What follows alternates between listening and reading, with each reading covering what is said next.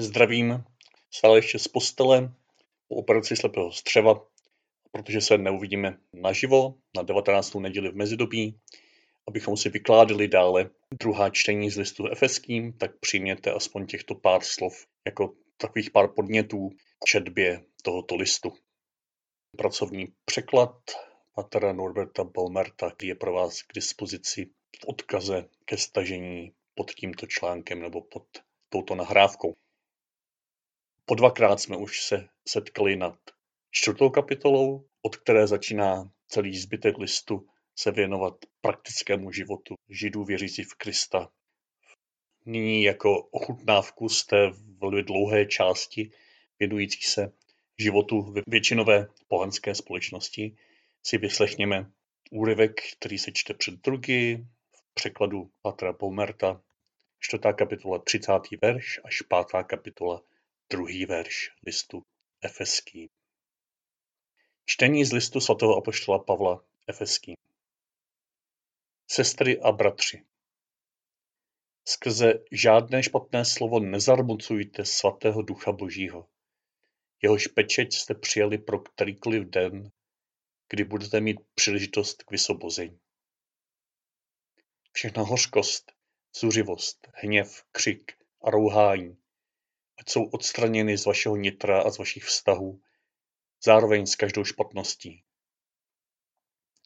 Buďte spíše k sobě navzájem dobří a nápomocní, soucítící a milosrdní, odpouštějící si navzájem, jako i Bůh v Kristu odpustil vám. Staňte se tedy božími napodobiteli, jako děti, které jsou milované Bohem. A svůj život mezi pohany utvářejte v lásce, jako i Kristus miloval nás a vydal sám sebe za nás jako oběť Bohu a stal se tak vůní příjemnou. Slyšeli jsme slovo Boží. Bohu díky. Jako vždycky zkusme napřed přemýšlet hodně jednoduchým způsobem. Pomáhá, když si představíme naše děti. Často se o ně bojíme. Oni často neví, jak se orientovat eh, ve škole, ve školce, v tomhle širokém světě. A v těch situacích v křesťanských rodinách často a správně zaznívá rada No zeptej se, co by v té situaci dělal Ježíš. Co by v té situaci, ve které jsi, kde si nevíš rady, co by v ní dělal Ježíš.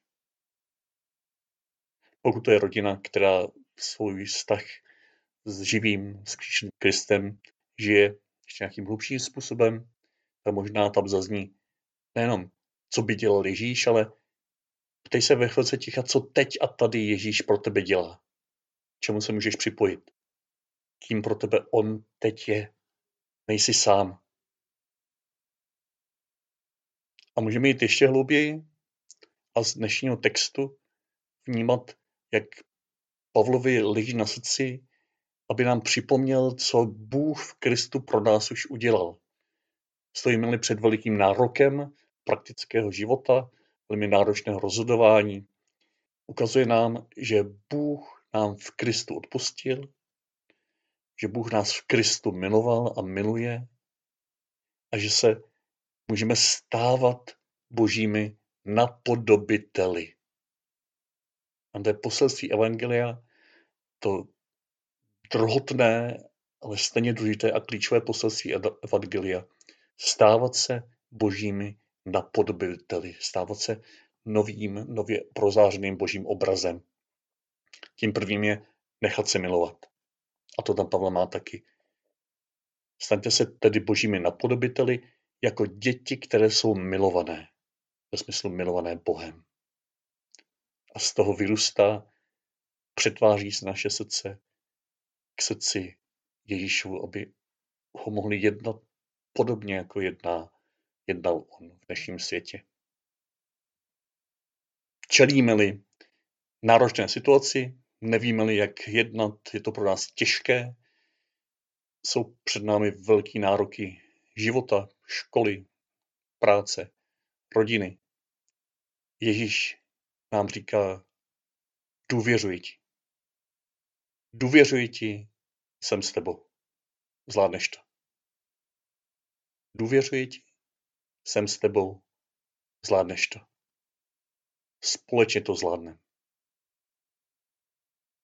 A to je to klíčové, shrnující. Společně to zvládne. Nejsi v tom sám. Bůh v Kristu si tě zamiloval, důvěřuje ti, že se budeš přetvářet k jeho obrazu.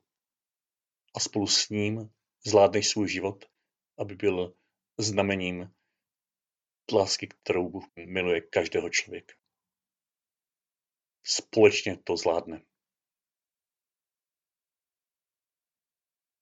A tak teď v druhé části se ještě společně mrkněme na pár konkrétností z toho delšího textu od 25. verše 4. kapitoly, kde čteme 25. verš. Z toho vyplývá, což je jasná návaznost na ty dva předchozí principy, rozmanitost v jednotě těla Kristova, kde má každý své místo, je tou oázou, tím kontaktním místem v těle Kristově, a za druhé jsme nové stvoření, jsme oblečeni v Krista. A teď z toho vyplývá. Poté, co jste odložili lež, mluvte pravdu, a to především každý se svým bližním.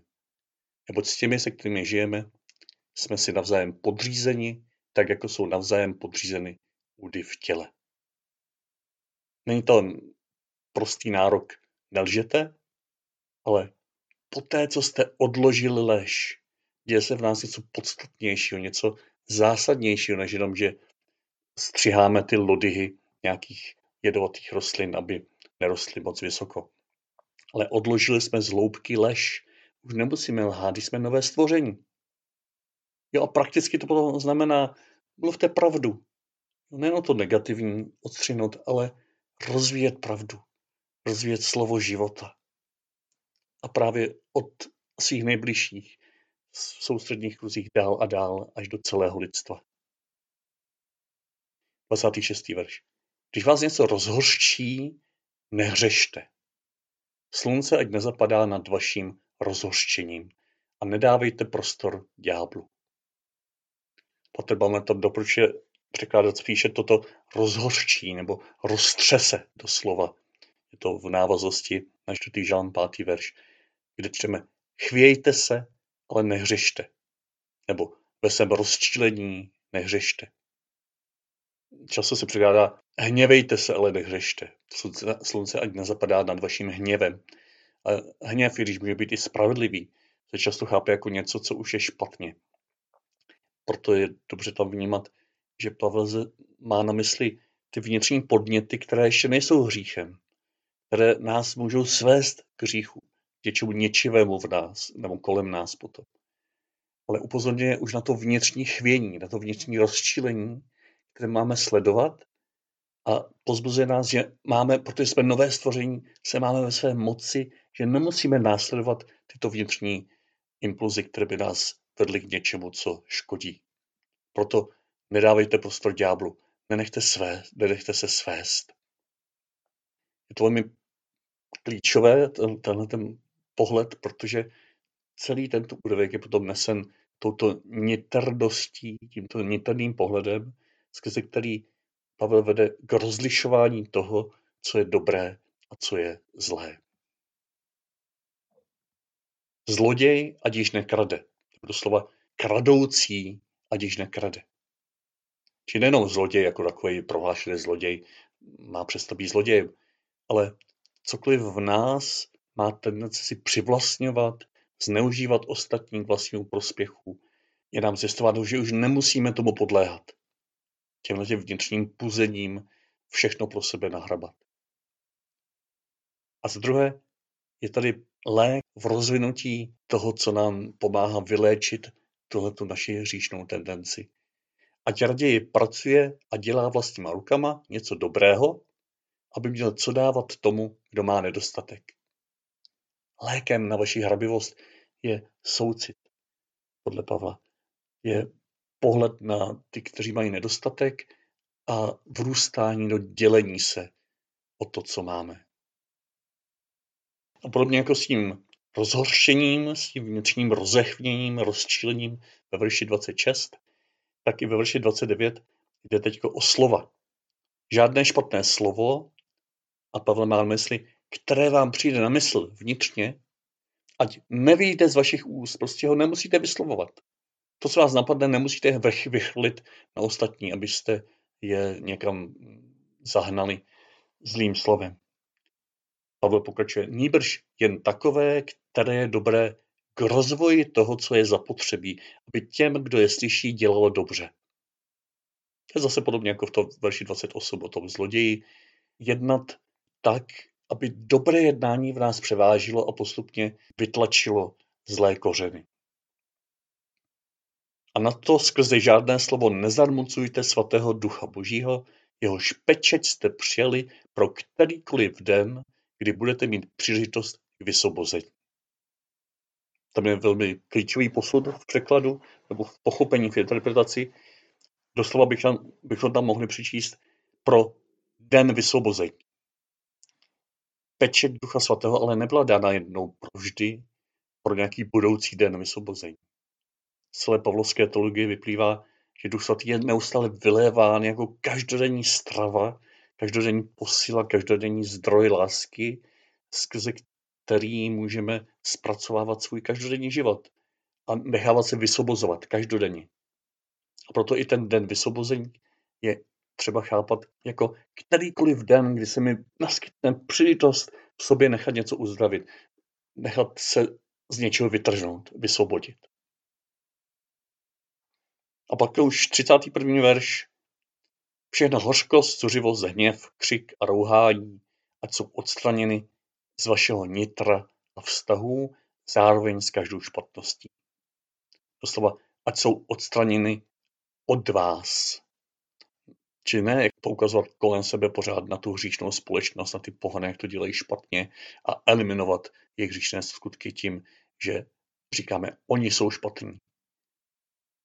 Ale Pavel říká, toto, co kritizujete, toto, čeho se bojíte, tak začíná ve vašem nitru, ve vašich vztazích, u vás. Z tohoto nitra nechte postupně vytrhávat nebo uzdravovat v tomto nitru tyto jedovaté kořeny, zároveň s každou špatností. A zase jak? No tím, že budete spíše k sobě navzájem dobří a nápomocní. Tam je doslova slovíčko prakticky použitelní jeden pro druhého. Soucítící, soucítící a milosrdní, či zase naslouchající, chodící v mokasinech těch druhých a skrze toto vzájemné poznání si pomáhající, odpouštějící si navzájem, jako i Bůh v Kristu odpustil vám. Nádherný příklad klasického Pavlova vyjadřování, kdy z těch praktických věcí zase se ponoří do, toho, do té hloubky a je zpátky u Krista. Jako Bůh v Kristu odpustil vám. Nejste v tom sami. Máte všechno, co k této náročné proměně vašeho osobního a společného života potřebujete. A poslední dva verše dnešního čtení jsou to první dva verše páté kapitoly již, kdy Pavel to jakoby schrnuje. Staňte se tedy božími napodobiteli. To je to poselství. Staňte se božími napodobiteli, čili v Kristu buďte božím obrazem, jako on je obrazem svého nebeského Otce. A jak? To tím, že budete jako milované děti. Jako děti, které jsou milované Bohem. Že se zakořníte v lásce, že se necháte milovat. Tím se stáváte božími napodobiteli potom i v těch praktických každodenních rozhodováních a přetvářeních vašeho vlastního života. A to říká ten druhý verš. A svůj život mezi pohany utvářejte v lásce. A zase, jako i Kristus, Mesiáš, miloval nás a vydal sám sebe za nás jako dar a oběť Bohu a stal se tak vůní příjemnou.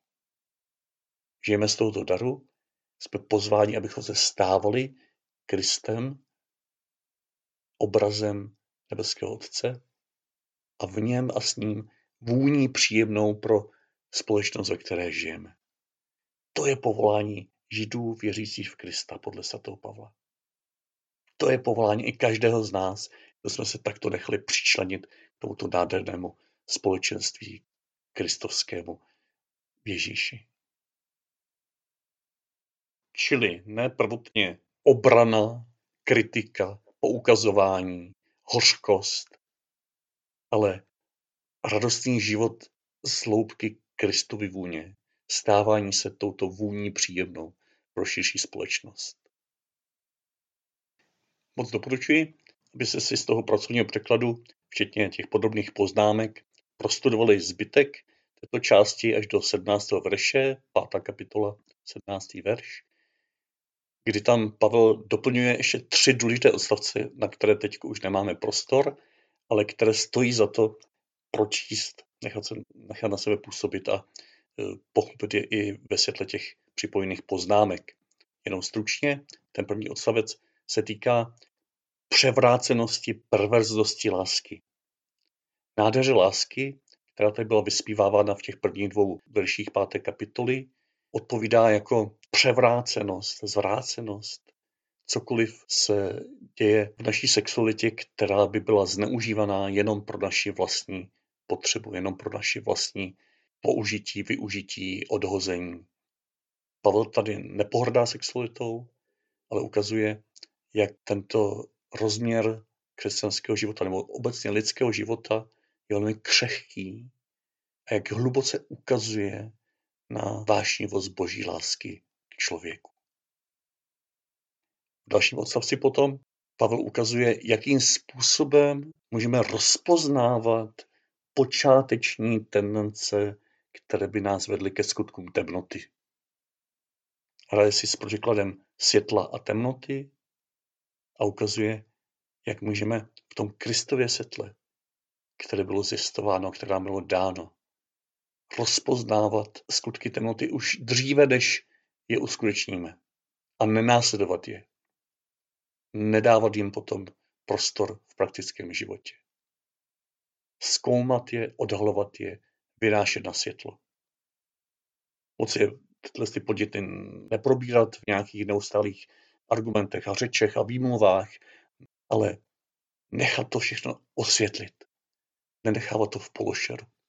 Prožít že tím stáváme z Kristem z mrtvých. Tímto odhalením se sami stáváme světlem.